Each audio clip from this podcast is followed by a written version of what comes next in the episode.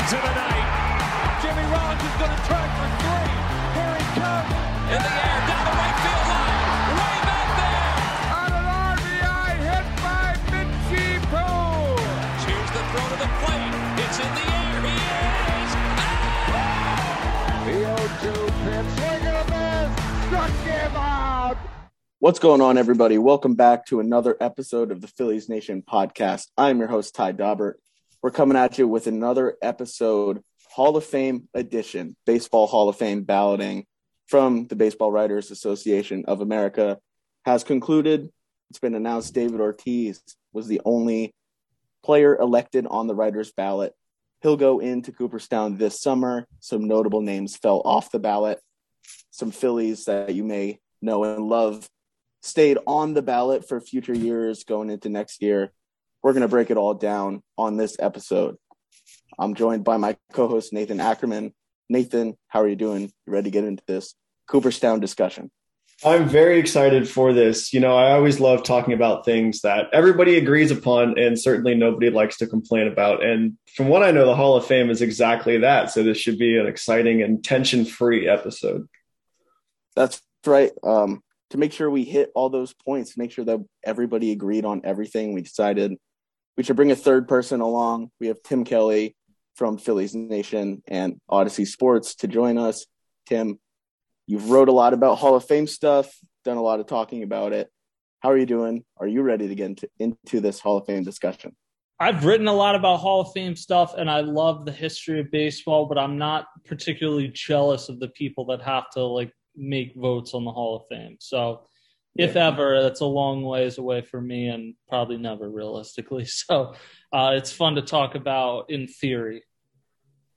Yeah, definitely. it, it is not not an easy job.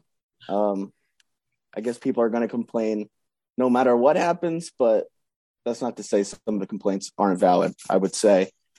But anyways, let's get into it. Like I mentioned, David Ortiz, the long time Red Sox designated hitter, he's elected to the Hall of Fame. Nobody else reaches that 75% threshold. Some names like Barry Bonds, Roger Clemens, other players linked to PEDs. David Ortiz also linked to PEDs during his career, uh, maybe not on the scale that Bonds and Clemens have have been associated with them. Ortiz gets in, Bonds and Clemens don't. I just wanted to know what you guys think of that, kind of that whole discussion. Everything seems like it's kind of a gray area. But what do you think of Ortiz being the one that's elected during this cycle? Yeah, I mean, it's almost kind of a meme of what people have thought of Hall of Fame voting because for a long time, I think I had been anti putting PED players in, and I still don't know exactly where I stand. But my answer had always been to be consistent, and I think this shows a clear lack of consistency uh, I know that there was a gray area to some degree about the 2003 uh, New York Times list that got leaked of the anonymous testing. Uh, but but the the benefit of the doubt that was extended to David Ortiz was not extended to Alex Rodriguez when he was the first name that appeared on that list. It has not been extended to Sammy Sosa, who was one of the names that appeared on that list. So uh, I think if you're talking statistically, that's one thing because I, I've seen this small group on the internet try to say, well, I don't even know. David Ortiz is kind of a fringe Hall of Fame. No, David Ortiz is like first ballot slam dunk, no doubt about it. If you're going statistically, uh, he's one of the best DHs ever. And people say they won't vote for DH. That's asinine. But uh, yeah, I mean, I, I think when you see Barry Bonds, who is the greatest player I've ever seen. When you see Roger Clemens, who's probably the greatest pitcher I've ever seen, uh, those guys obviously have heavy connections to PEDs and did not get in. When you see that, among others, Sammy Sosa fell off. He has 600 home runs, hit 60 home runs three different times. Uh, when you see that, and then David Ortiz get in, I, I, think it's just it's rendered the Hall of Fame uh, to to a lot of people as being uh, not serious? And I, I don't know exactly what the answer is. I think looking back in hindsight, of course, it's 2020, but there should have been at some point kind of a declaration from the Hall of Fame about what this is supposed to be. Is it supposed to be a museum and you let people decide for themselves uh, in terms of the character of individual people?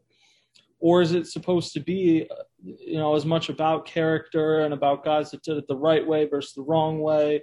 And how do you rate people or compare people that did uh, performance enhancing drugs like Barry Bonds and Sammy Sosa to guys that did greenies in the 70s, like Mike Schmidt has admitted to it. Uh, I think, well, I, am not going to say anymore. I'm not sure about, but I know Mike Schmidt's admitted to it. So, yeah, it, it's a complicated discussion, and I, I don't know. It's, it's, it's kind of ruined the Hall of Fame for a lot of people.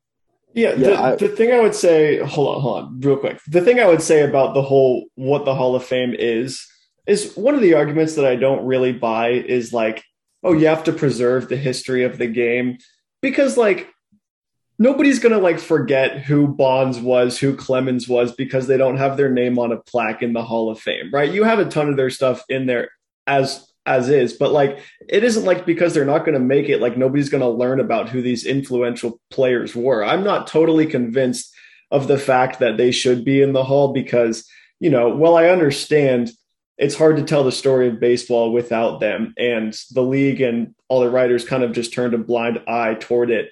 I also think like you shouldn't cheat and if you cheated after it was banned like that's cheating and that i i i, I have a hard time moving past that but it does seem like I saw a lot of people hold the opinion that like if they were more friendly to the media, they would be Hall of Famers, which yeah, it's it's probably true. So I think you know you just have to have a better standard by how you judge these guys, and things like that shouldn't really be you know an important factor when you are voting for the Hall of Fame. But you know some of the arguments that are tossed around, like preserving history, like we need to teach future baseball fans who these play like that doesn't really hold much weight in my in my opinion. Well, and I think there's two different things here. Like Barry Bonds was not a nice guy, uh, and, and, that certainly hurt him, and that should that's wrong. It shouldn't have because uh, it should be about your baseball resume.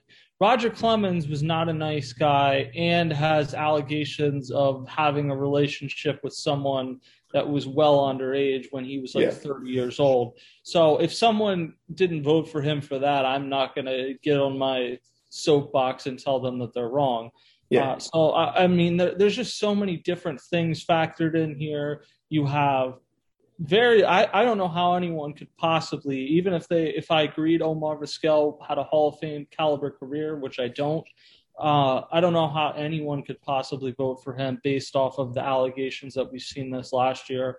But I mean, I, I think there's a, a very real part to this that there's a percentage of people voting that haven't covered baseball for a long time or really like only watch the team that they cover or whatever and are not even aware of all the different specifics. They know Barry Bonds and Roger Clemens have been connected to PEDs.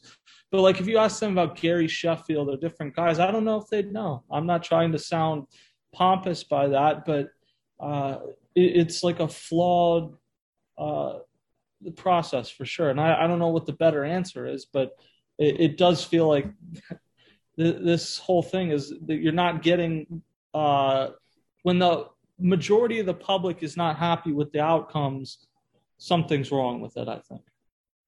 I just wanted to add. I think, um, you know, like like you said, people can kind of see some of the contradictions, and it makes them question why they should care about or pay attention to the Hall of Fame. And I think there's validity in that. In cases like you see, former Commissioner Bud Selig, he's inducted to the Hall of Fame, and it kind of goes back. It's the same thing years ago where MLB is is reaping the benefits of guys like Barry Bonds and Mark McGwire and Sammy Sosa.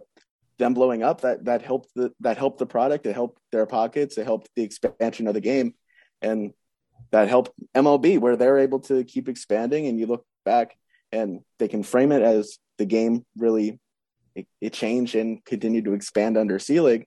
Um, but the reason for that is a lot of the play on the field and the records that these guys were breaking. And then even to this day, it's like, well, Selig is the one reaping the benefits of that now. He's in the Hall of Fame where the players are kind of thrown under the bus. They fall off the ballot. It's kind of it's just kind of the the same thing where the players they're in a in an environment where doing performance enhancing drugs maybe it's not outwardly encouraged but people know what's going on and the league turns a blind eye for so long and the league is able to and the people representing the league are able to kind of get the benefits of that while the players uh, they don't get to do that. Yeah because performance enhancing drugs broadly baseball began testing for it in 2004 but they were banned i believe as early as like 1990 in terms of broadly they said steroids.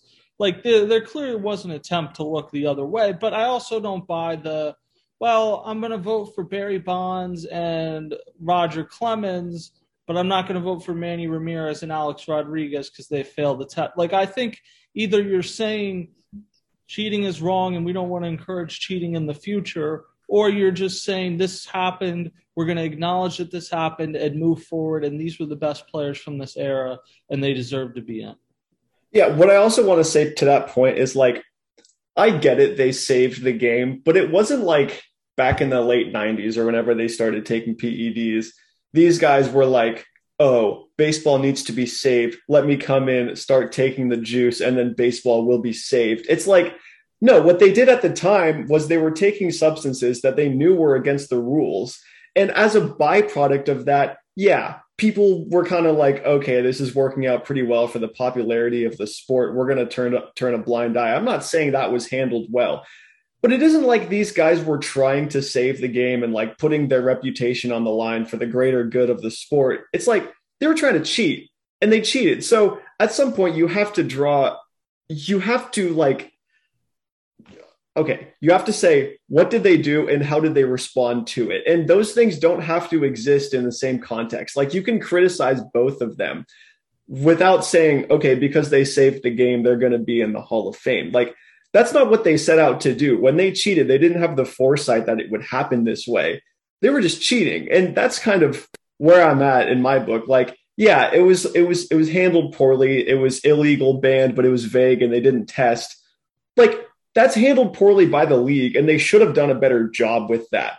And they probably shouldn't have handled it the way that they did. To me, that doesn't change the fact that they cheated. And I have a hard time moving past that personally. I know I'm in I'm I'm one of few who thinks maybe they shouldn't be in the Hall of Fame. You know what? I'm just going to say it. They shouldn't be in the Hall of Fame.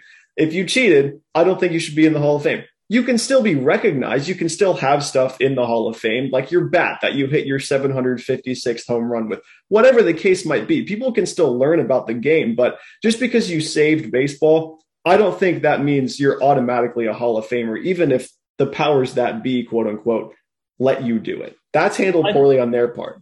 I think the one thing that's gotten me to kind of change from that perspective is I'm looking forward to future ballots. You have Carlos Beltran coming up next year, who, I mean, who the hell knows what to do with that whole situation with the Astros.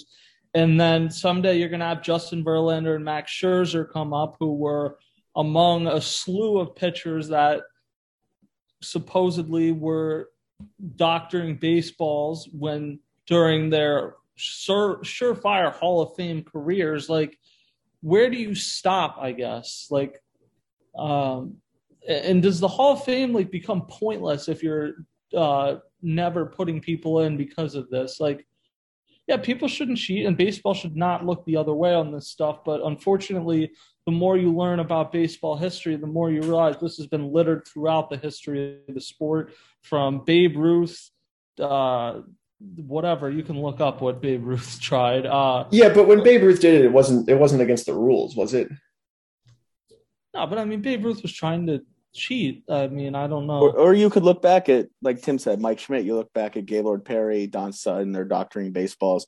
It's like where where do you draw the line? What what cheating is bad enough? Where do you decide that that's bad enough to not get in the hall, but this cheating is fine? It's and kind of tough to make a line. Your career did it have to be? If Carlos Beltran like Carlos Beltran was not really even a good player by the time the Astros sign stealing scandal was going on. But then it opens up the can of worms like, okay, do you think he just started kind of doing these things in the, the final season of his 21 year career, or was he kind of always doing stuff like this? And is this a product? And what does that mean for guys like Altuve and Bregman? Altuve apparently didn't want the signs. That was in the Andy Martino book. Bregman, uh, I mean, I don't know if he's going to end up having Hall of Fame numbers anyway, uh, but he's going to play a ton of years after that relative to like that one potential season. What about guys like Justin Verlander that obviously must have known it was going on and maybe it didn't benefit them directly, but indirectly it certainly did. I, I don't know. It, it becomes not fun, I think, at a certain point discussing this. Yeah, that's fair. And I mean, I think there are definitely different levels to cheating. Like if you, I don't know, if you put spider tack on a baseball for one season, like I don't think that's the same as taking PEDs for 10 years. I'm, I'm, I'm not saying that those guys did it their entire playing days. Obviously, we, we know what Bonds was before he even started, but I don't know. To me, it's okay. Maybe, maybe there's some, there's some room for argument there. There obviously probably is, as we've seen in the last few days, but it's just the, the, the arguments that I've heard about why they should be in the Hall of Fame. I think to me, it's either you look past the cheating, which is fine. Like if you want to look past it, be my guest, whatever, or you don't. And that's also fine too. But this whole what they meant to the sport, you can't tell the history of baseball without them. I don't know. That doesn't that doesn't quite that doesn't quite sell me. Yeah, it might speak to a kind of inflated sense of self worth from the Hall of Fame and some baseball writers potentially. And uh, Ty, back to one of the things you said, like Bud Selig benefited from it, and yeah, of course he shouldn't be in the Hall of Fame. And you can go down the list, like how many performance-enhancing drug users did Tony La Russa manage throughout the course of his career to get to where he got to? Joe Torre, go down the list. Um, and like, what is the responsibility of uh, different guys to whistle blow in those type of situations? and honestly, with Bud Selig, it's just like commissioners should not be in the Hall of Fame. Period. Like you're a servant. It is not your like. It's just kind of like uh, oligarchs honoring oligarchs when commissioners go in. It's like no one else really wants this or cares about this. It's just kind of like a lifetime achievement for honestly doing the bidding of owners. Are you saying Rob Manfred is not a future Hall of Famer? Well, yeah, and that's the thing. Like, is every commissioner ever going to be in the Hall of Fame? Because by definition, unless there's some catastrophe, the sport is going to grow, and grow is vague. Like, you can twist that however you want. So, yeah, no, I don't think commissioners need to go in the Hall of Fame. I, I would start there. But this is this is back to my point, and I'll make this extremely brief. You, it's it's also hard to tell the history of baseball without the guys who like literally ran the league. So if that's your argument, then every commissioner should probably be in because they're the commissioner. Yeah, but I don't think the commissioner really does that much. Honestly. No, probably not. Probably not. Probably not. All right, maybe maybe that was a stretch. Point is, commissioners shouldn't be Hall of Famers. Yeah, that's no, stupid argument. They should not. All right, mo- moving on from the the steroid talk, like we said, Clemens, Bonds, Sosa, they fall off. Another person falling off the ballot is former Phillies pitcher Curt Schilling, also a Red Sox pitcher, Diamondbacks, among other teams. He falls off the ballot after his 10th year. Um, he saw a big drop in his voting after requesting to be removed from the ballot. He wasn't. That comes after he saw dips previously. Um, Schilling has made racist, homophobic, transphobic comments that seem to have affected his um, his voting in the past, and he falls off the ballot. Uh, I, I, guess he also, along with Bonds, Clemens, Sosa, they can ap- appear on the Veterans Committee ballot as soon as this upcoming year, I believe. Um, I just want to know, you guys think Schilling going forward has a shot? Um, I don't think anyone's probably shocked at the fact that he lost votes. Just any quick thoughts on Schilling? Well, the the whole PR thing of demanding to be removed from the ballot when you got 71% of the vote and we're probably going to get in is really stupid on his part and it's part of a long line of stupid and ridiculous and bigoted things that he's done and I'm sure some people will turn the podcast off at that, but like I don't know what you want me to call someone that collects Nazi memorabilia and has made transphobic and anti-Islamic and go down the list remarks. It's just, I, I yeah, I think Curt Schilling. I, I can understand even if you normally don't invoke the character clause or what your interpretation of that, how you think, you know what, he's a, a step too far. I will say, I think Curt Schilling is one of the best pitchers I've ever seen, and it's a lot not like the David Ortiz argument, but there's two different things here. If you're saying for the personal reasons you don't think he's in, I understand that. If you're saying you don't think you're not sure he's like a fringe Hall of Fame no, he's not a fringe Hall. He is a no doubt about it, one of the best postseason pitchers ever. The run him and Randy Johnson had in 2001 and 2002 was insane.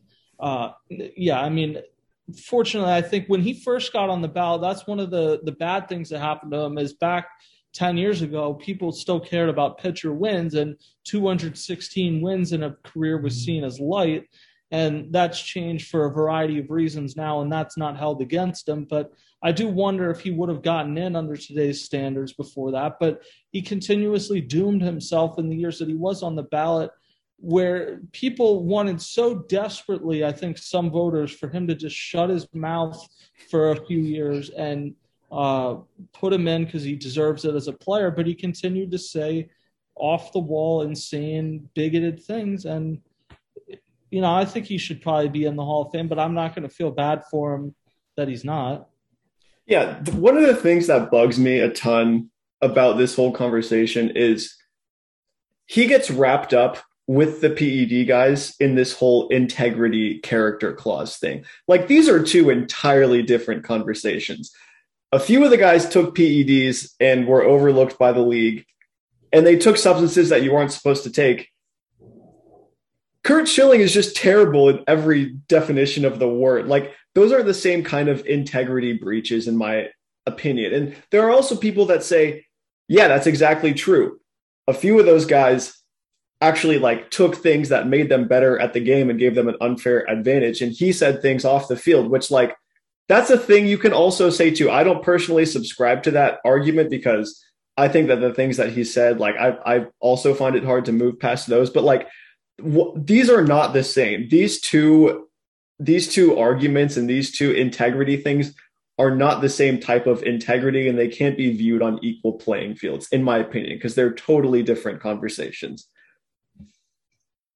yeah, I, I just I, I, think it's going to be interesting. I think you guys made good points. Like I, I personally would not vote for Schilling um, for the reasons you guys mentioned. I think it'll be interesting to see what happens in the Veterans Committee going forward because, like Tim mentioned, he was an outstanding pitcher. It is almost hard to believe that before voters seemed to care as much about or seem to acknowledge as much what the things that kept him off the ballot now like the on-field stuff they didn't seem to think he was like he met the criteria. So i think that'll be that's going to make the veterans committee stuff really kind of hard to track going forward. I'm really not sure how that'll go. It'll also be interesting to see will he even be on next year's veterans committee ballot? Like i don't know.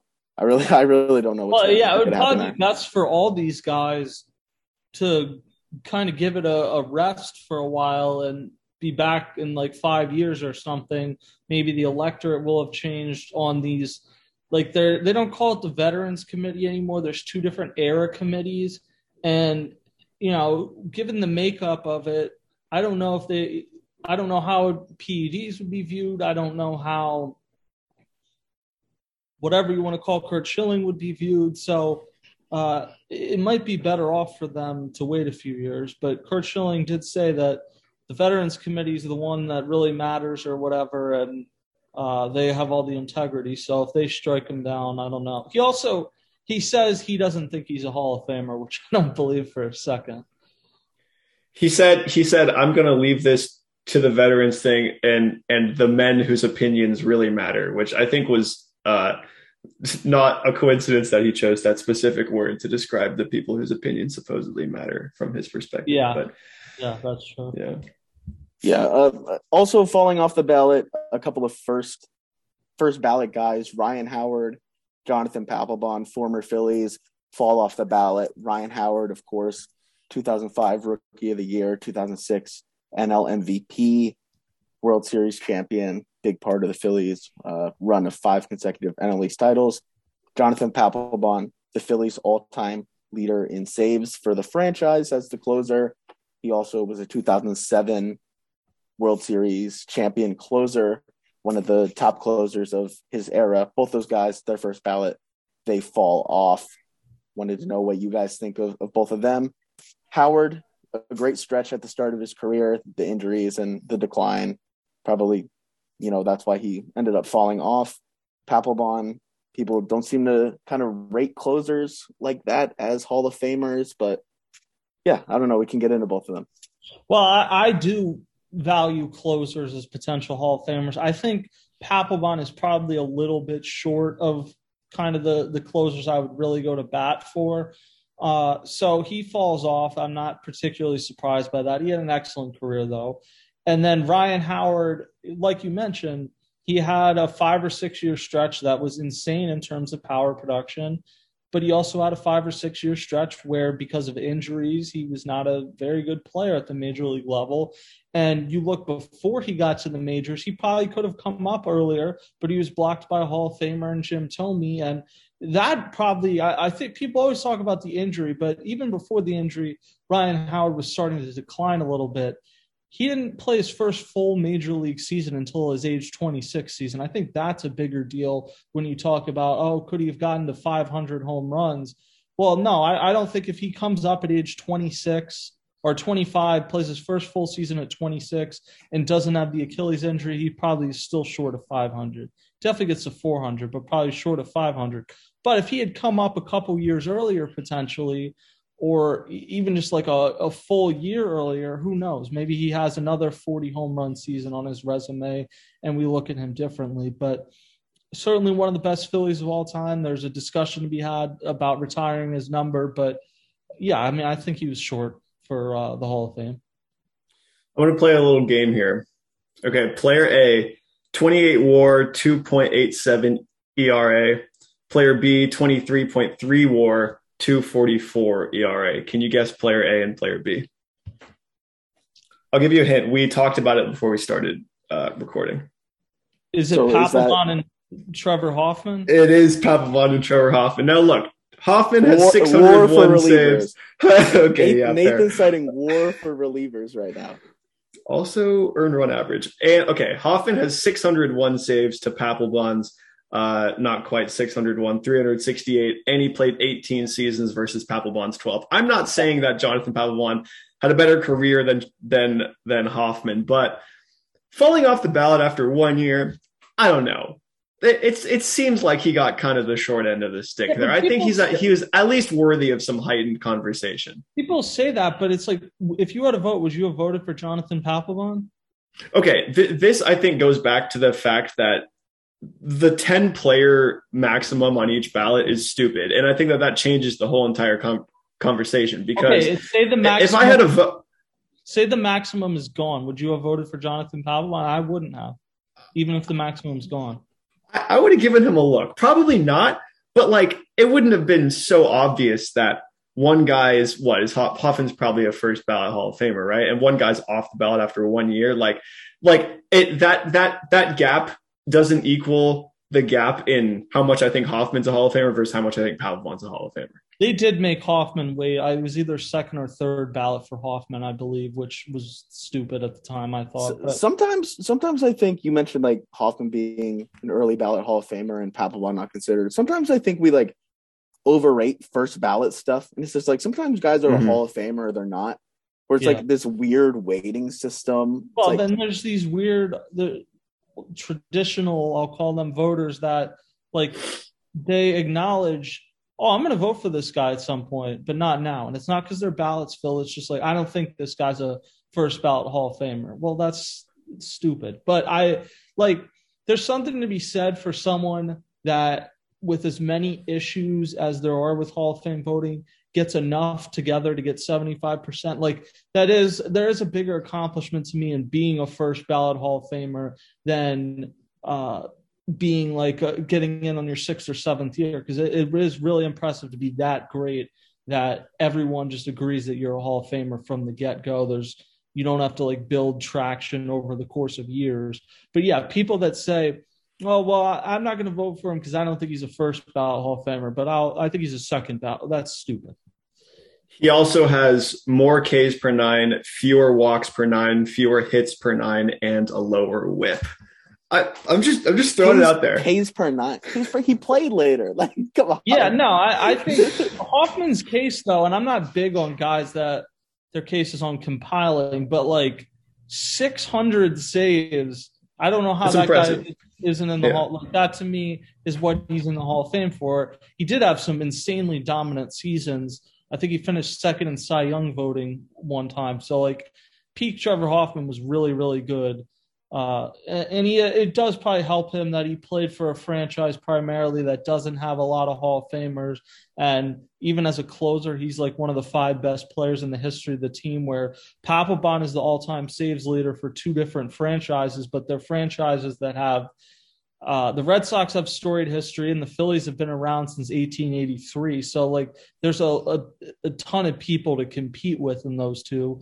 Where when you're competing with the Padres, there's a lot less people. Yeah, uh, we can move on to another first ballot guy that ended up staying on the ballot. That's Jimmy Rollins. He got over 5% that he can stay on future ballots. Um, what do you guys think of Rollins' case? For me, I think personally, he's probably short of a Hall of Famer.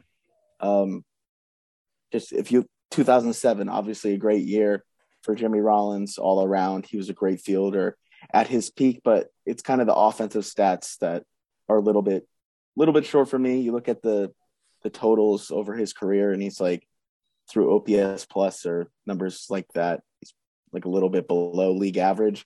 Rollins a great player to me, probably probably a touch short, but what do you guys think of yeah, I, I think he? I think he's short, but I think he'll also stay on for quite some time. And I would bet that 9.4 that he got this year is the lowest total he'll get. He'll probably be on all 10 years, and we'll see what ultimately happens. There is something to be said for winning an MVP and being the all time hits leader for the Phillies and being one of the better players at your position in the era, certainly. Uh, but yeah, I, I, think he is short, and I constantly hear this comparison to Barry Larkin. So I did like a deep dive on it last night. Barry Larkin hit 300 or better nine times. Jimmy Rollins did it zero times. Like, if you want to make a case for Jimmy Rollins, don't use that comparison because it's honestly it's not a good one. It speaks to how underrated Barry Larkin was in a sense. But I mean, just because two guys each have an MVP and each have a World Series and played the same position does not mean that they're really that similar. So uh, I think there's like Rollins is going to hang around in a lot of ways. I think he could be like Billy Wagner, where he hangs around that 30, 40, 50%, builds traction. But I don't know that he's necessarily going to be someone that gets to 75. And if I had a vote, I probably would not vote for him. But I think regardless, the Phillies should retire his number because uh, without dissing anyone specific, because it, it, applies to most of them, honestly. The Phillies have seven retired numbers, and at least a few of those guys, Jimmy Rollins is a better Philly than. He might not have had the better overall career, but he's a better Philly. And uh, so I think, regardless, he, he should have be on the Wall of Fame, of course, that'll come, and then in time, uh, retire the number 11.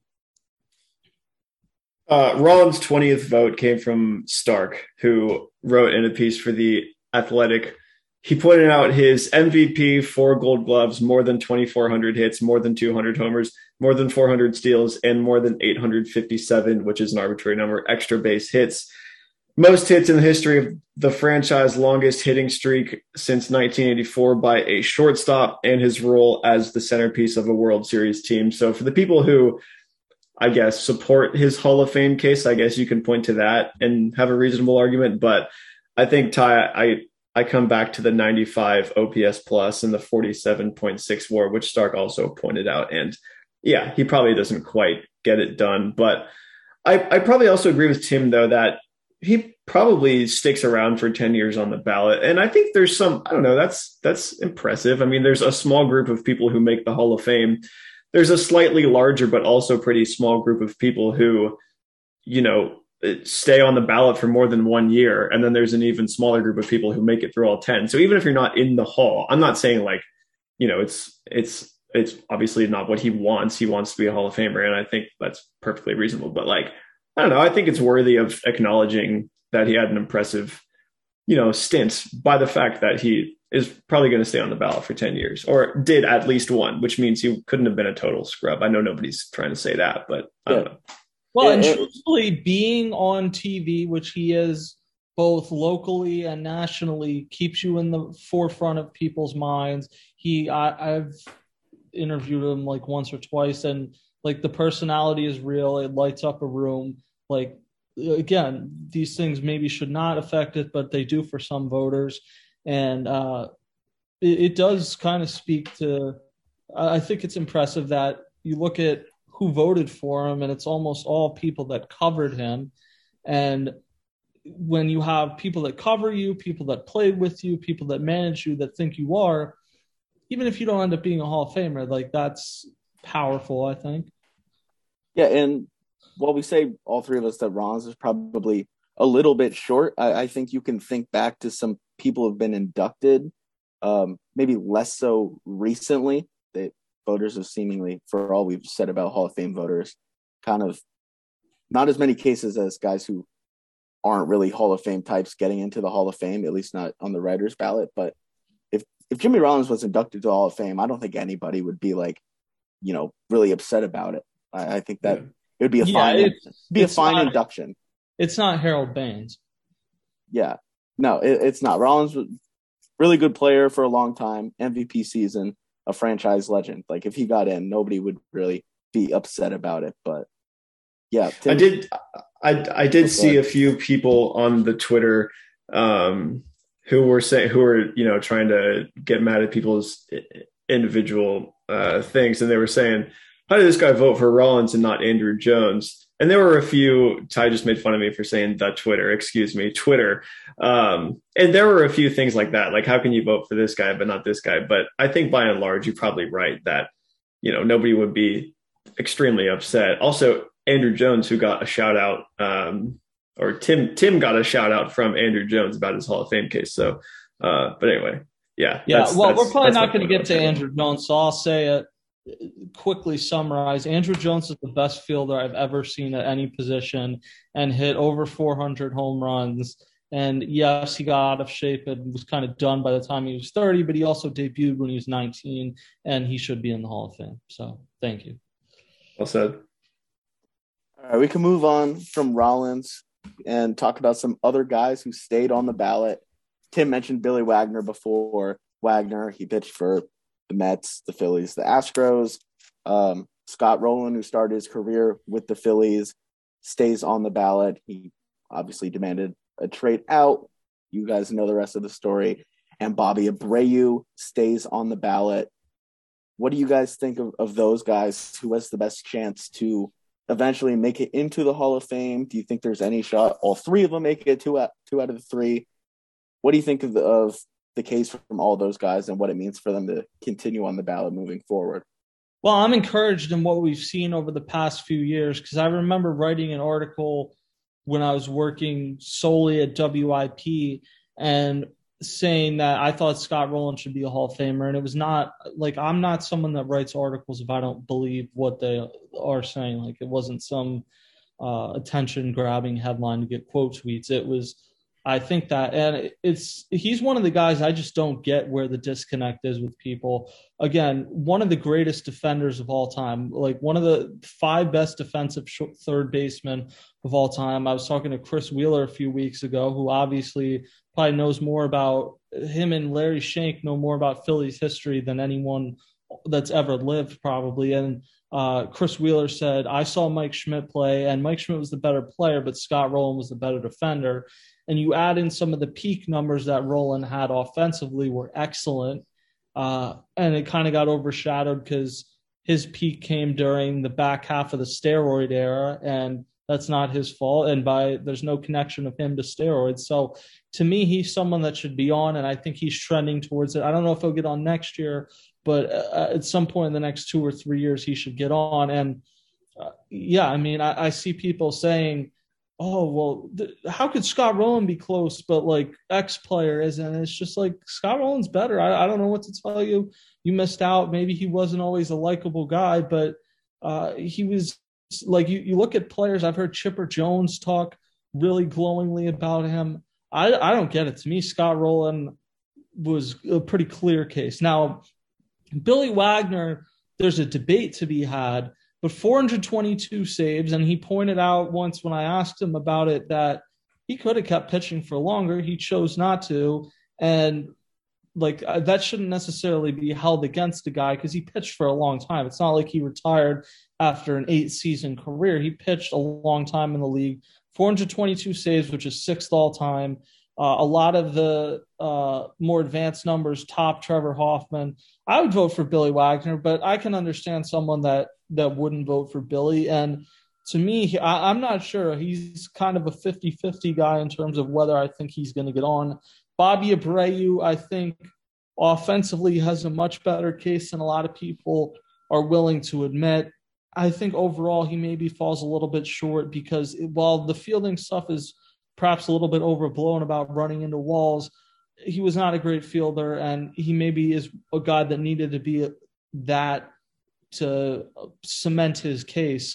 I'm a little surprised he hasn't gotten a bit more traction than he has, but Bobby Abreu was an excellent player, and uh, I'm happy even if it uh, it doesn't end up with him in the Hall of Fame that there is some recognition that he was underappreciated during his time.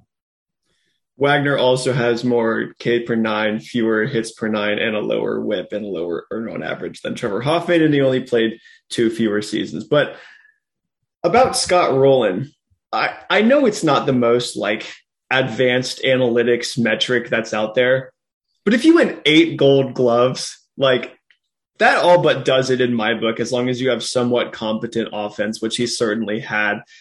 And I, I it seems like he's probably going to get in, right? This this whole year was essentially about who can live to see one more year on the ballot, or just create some, I don't know, upward trajectory in some sense, because guys like Bonds, Clemens uh, are going to fall off the ballot, and because of the ten the ten person maximum that we've all agreed is very dumb uh, they're going to have a much better shot next year. And given the jumps that he's made the last few years, it seems like he has a pretty good case.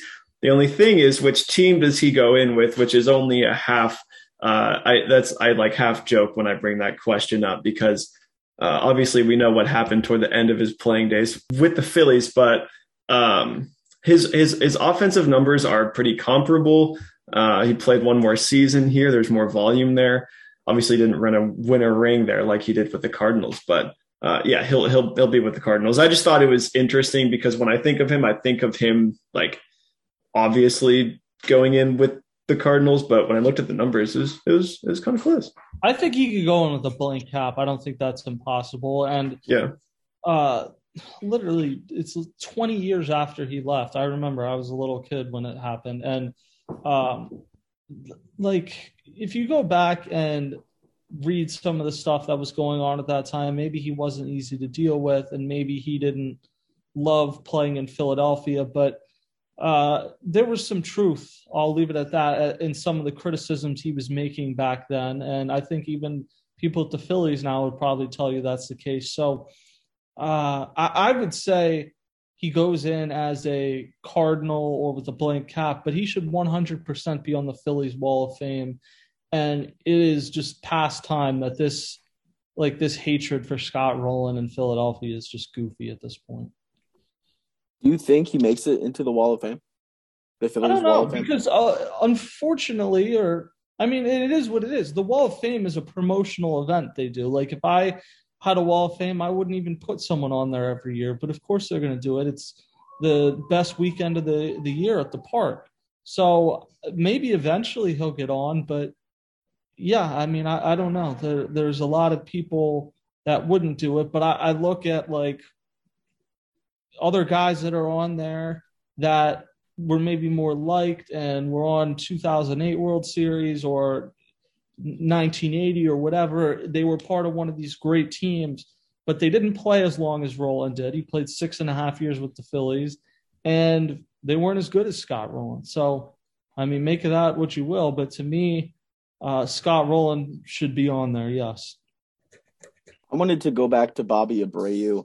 Um, Tim, like you mentioned, his offensive stats when you take a deeper dive, like it's comparable to some other Hall of Fame outfielders. But I, I think the thing that kind of hinders Bobby Abreu is it's just like kind of the old school Hall of Fame test. Like you say somebody's name to a person, is this guy a Hall of Famer? And I don't think most people are just saying that Bobby Abreu is a Hall of Famer. Like to be honest, he just doesn't feel like a yeah. Hall of Famer to a regular person. Um, I get that argument. I think he's kind of borderline. Um, but I think that's kind of the big thing that that holds him back. Whether that's that's right or not, that may not be the right way to. Yeah, I, I don't get that argument.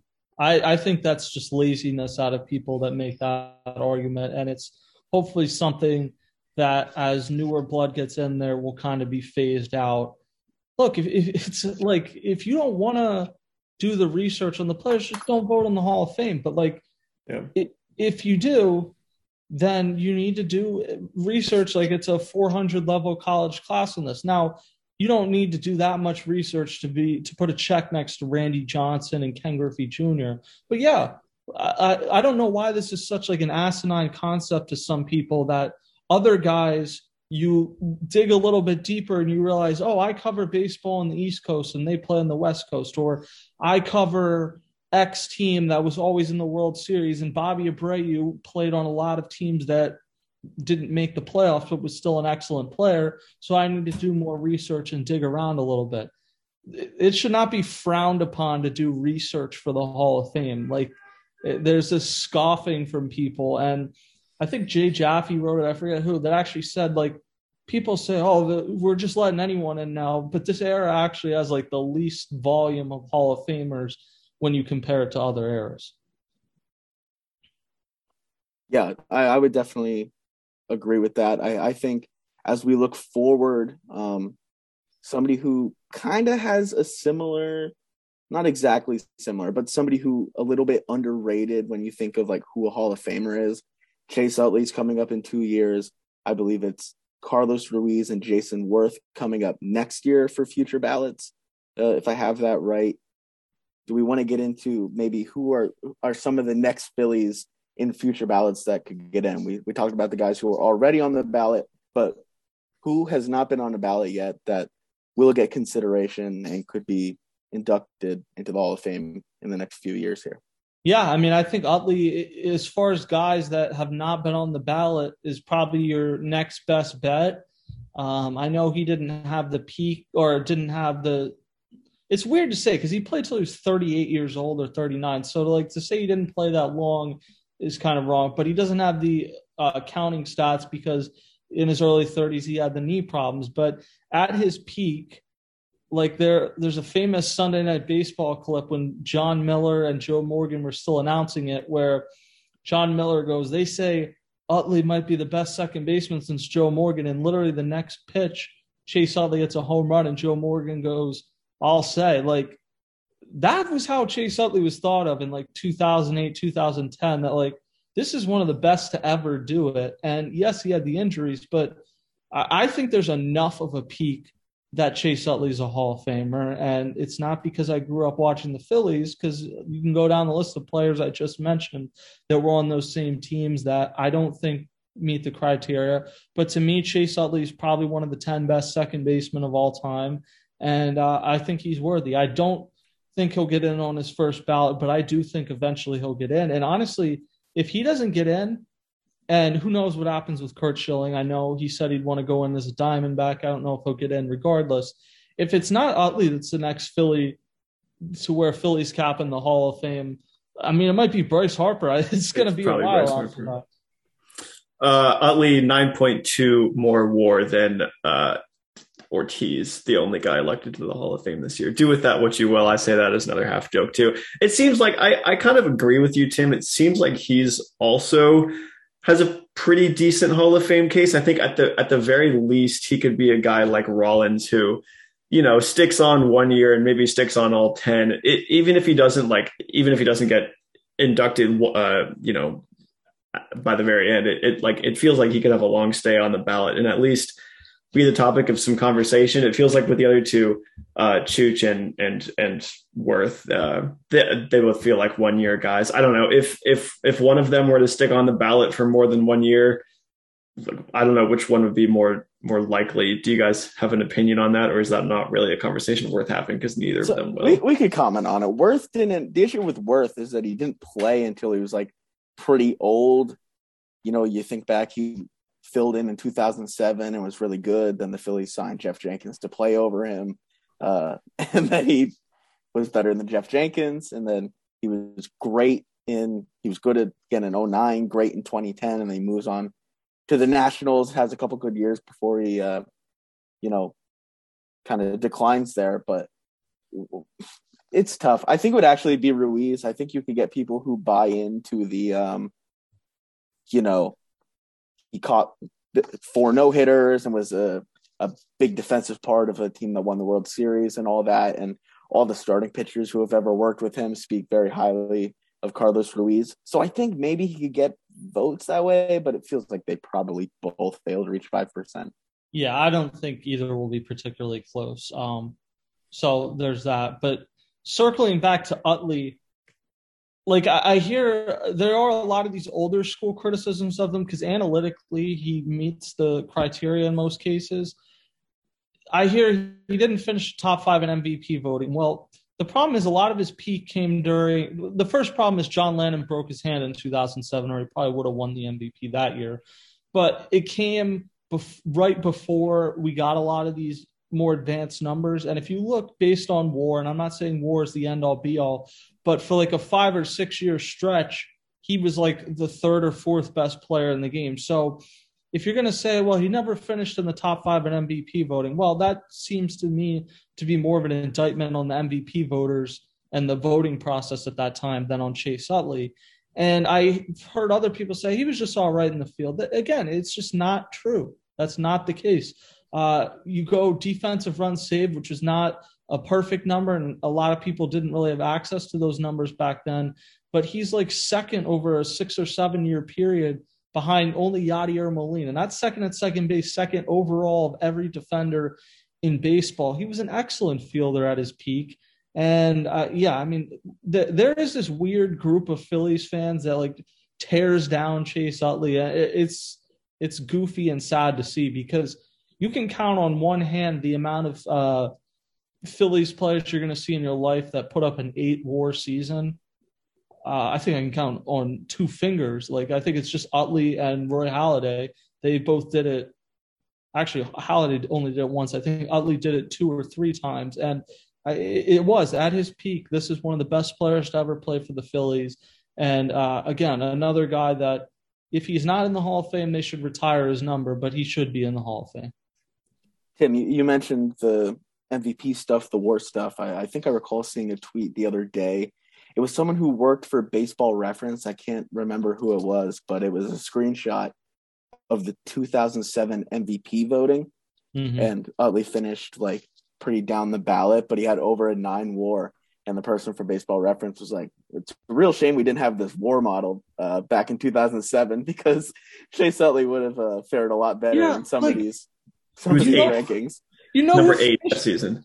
You know who finished above him? Geovany Soto it, it's just like it's the Eric Andre meme. Like we're all trying to find the guy who did this. It's like you, yeah, you got it wrong back then. I don't know what to tell you. Uh, people were so enamored with home run numbers back then, and Utley would hit like 30 home runs, but he wasn't someone that was going to be pushing with Pujols and Prince Fielder and Ryan Howard. So he was further down the list, but there, there is no Utley should have had four or five times where he finished in the top five in MVP voting. So to cite that again is just an outdated way of thinking. Yeah, Nathan, anything to add on Utley? Honestly, I think you guys covered uh, it all pretty much. I just don't think accolades. I mean, I know I just cited eight Gold Gloves for Scott Rolen as as an argument, like against or not for his Hall of Fame case, but yeah, like I don't, I don't, I don't think you should be, you know, only going on what the voters back then thought. Like comparing them to other, like who who valued which stats more back then, and then how has that changed now? It's like it just doesn't apply anymore. So yeah, you guys, you guys are right. Nice job. All right, this is kind of the last thing I wanted to hit. We touched all all the Hall of Fame stuff um, from this year, pretty much. We mentioned Harper as if Utley doesn't get in, who Harper would be the likely next Philly to get in. Is there anyone else on this team that you think that on the Phillies, even not just this year, but kind of playing over the last three years or so, that could turn themselves into Hall of Famers? Um, Jose Bautista, play, of course, played for the 2018 Phillies. Probably not getting in, but at his peak, an incredible hitter. I guess the last player to appear for the Phillies that would have a case. I don't even know who that would be. Like Arrieta's probably short. Another yeah, I mean, I think peak. McCutchen will probably get more than five percent. I guess. Okay, but yeah. I don't think he's he, like borderline.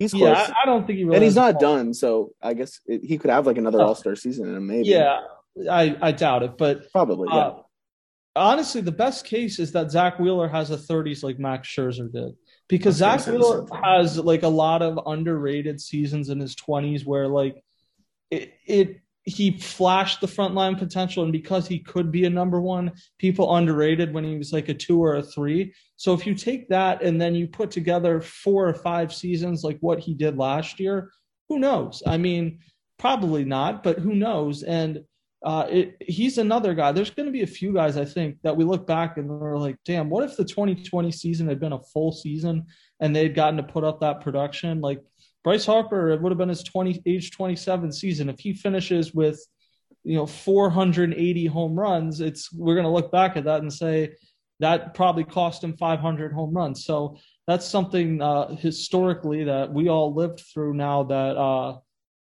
is going to factor into these discussions down the road. Yeah, I was going to say the same thing. I mean, there are a lot of late bloomer guys in the Hall of Fame where, yeah, if you if you take what he's done for the last couple years and you you know you finish top five in the Cy Young like for the next I don't know seven or eight years, and he probably puts up like what like a three ERA over that that that that span. I mean, then you have a peak of like eight to ten years where he's like one of the best pitchers in the game. Um, and I mean, it's it's not like we haven't seen anything like that before.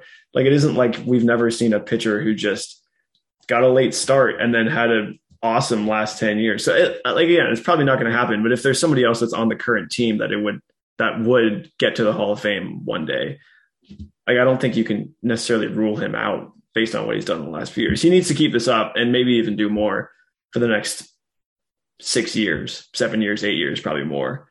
But I guess he would be the next closest. I don't think anybody from the current team is going to make it other than Bryce Harper, personally. Yeah, and like it kind of Realmuto any shot. Yeah, well, that's the thing. It speaks to how difficult it is as a catcher. You have to be like a generational, uh, or at least have one or two seasons like that. Like Buster Posey, I think is going to have a good case. I'd vote for him. Joe Mauer, same thing.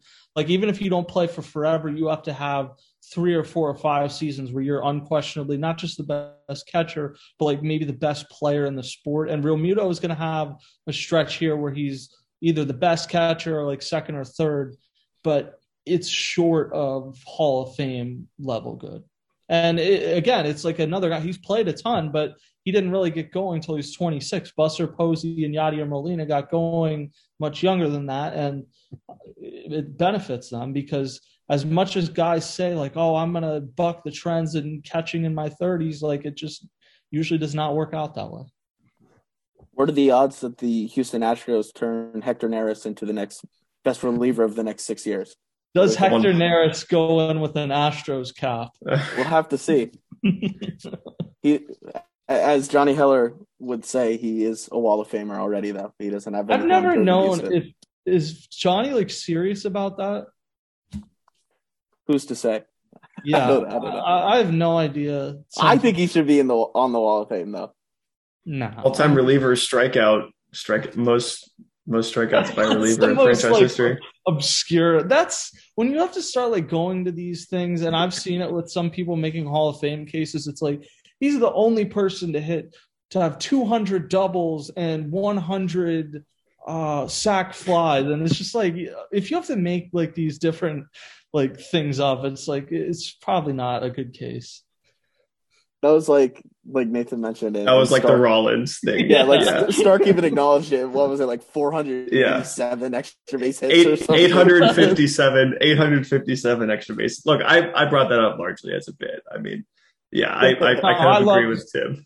I love Stark. Stark's a legend, and yeah, like if you're gonna make a a Hall of Fame case for Jimmy Rollins, that probably is the path. I just think if you have to use different criteria for anyone when you're talking about these, it probably doesn't speak well to their chances. Yeah, I would agree. Any anybody, anything else you want to add? Hall of Fame thoughts? Um, any non-Phillies Hall of Fame thoughts for future years? Tim, you got a chance to advocate for Andruw Jones. I guess if you have anyone else you want to advocate for, either either one of you. Um, I'm gonna be like uh in a couple years when Joe Mauer gets on the ballot. I guess I'm gonna have to die on that hill because he was a pretty much a perfect player at his peak. Um, nobody else is necessarily coming to mind right now, but uh, I- am interested to see David Wright because like David Wright had a lot of the same qualities as Chase Utley and was certainly that type of player at his peak. Um, I think Troy Tulowitzki was a guy like that too. That's probably like a little short, but at his peak was like one of the better players you've ever seen at that position. So it's just interesting to decide how many years is it that you have to be at that level. Uh, because we saw it with Cliff Lee and Johan Santana that that was not enough. Uh, Sandy Koufax is in the Hall of Fame and rightfully so, and is considered one of the best pitchers of all time, but retired after like his age 31 season. So it, it is just like how many great years do you have to have? How much do you weigh peak versus accumulation? It's an interesting debate. Nathan, do you have anyone? Uh, I mean, I don't know. I was I was looking at the list of first time 2023 guys on the on the next ballot, and like I, it's pretty it's pretty dry. I don't know if there are any Hall of Famers on there. Like maybe Beltran, maybe, but yeah, I don't know. I, I think Beltran is one of the guys though that it's like people are going to say, well, I don't even know if he is a Hall of Famer. I think he is like a certain Hall of Famer if you're doing statistically. It's just about whether the case. Like, there is All Star game tallies should not be that heavily weighed, but there's like a point where if you have nine All Star game appearances, like you you were probably a Hall of Famer.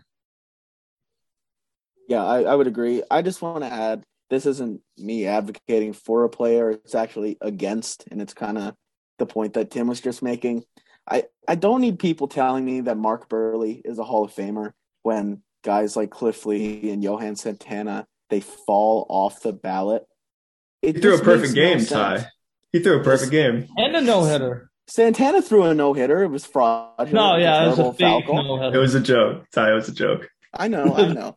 Santana's no hitter was nonsense, and it's well, people, actually sad that that game makes people remember Johan Santana as a Met because Twins Johan Santana was nasty. Him and Francisco Liriano, Phillies great when they were together. Well, people forget that the only reason Mark Buehrle is truly remembered for that perfect game is because Gabe Kapler took a yard until Dewayne Wise uh, he robbed it. One of the best catches you'll ever see. But Mark well, Buehrle is not a Hall of Famer in a world where Cliff Lee, Johan Santana, they fall off the ballot. It, it, it's mind-boggling. He's just not a Hall of Famer in any world. No disrespect. He pitched in the league for a long time and was very good. He just doesn't rise to that level. Like to have the accumulation case, you better be Mike Mussina, where you just literally pitch for 20 years of being like maybe not Randy Johnson and Roger Clemens, but you're like a two for 20 years. It's like, all right, then yeah, you're probably a Hall of Famer. But outside of that, like it, it has to be somewhat about the peak and how dominant you were uh, at the height of your powers. I completely forgot that Gabe Kapler hit that ball. Yeah, he did. He was he, he was also playing. He wasn't he also playing right field when Utley hit his first career home run. Yeah, he was like he, he was the one who watched it go out. Wow. Yeah, he has so many weird connections. And you know, whenever it is that the Phillies make the playoffs next, and by this standard, it could literally be 10 years. Gabe Kapler will probably still be managing. He's relatively young. you know they're going to face Gabe Kapler in the playoffs. Like there's just no doubt. Uh, he also like when the Phillies beat the Brewers in 2009 and Cliff Lee had like the complete game in game one. Gabe Kapler was on that team, but he was injured. But yeah, he's all over Phillies history. When Gabe Kapler is inducted to the Hall of Fame as a manager, does he go in with a Phillies cap? if Gabe Kapler gets inducted onto the Wall of Fame or into the Hall of Fame, do the Phillies put him on the Wall of Fame? Do they retire number nineteen or they, do they retire, retire twenty two because he wore? They have to do they have to do the Kobe Bryant thing where you retire multiple numbers. All right, I think that might be a good place to wrap it up. Uh, thank you everyone for listening. Thank you Tim for coming on talking Hall of Fame with us. Um, don't you let everyone know where they can follow you and all that? Yeah, uh, at Tim Kelly Sports on Twitter and on Facebook, and then we're we're continuing the run of uh, baseball lists on Audacy Sports. All right, Tim. Thanks again, everyone. Thank you for listening. We'll talk to you next time.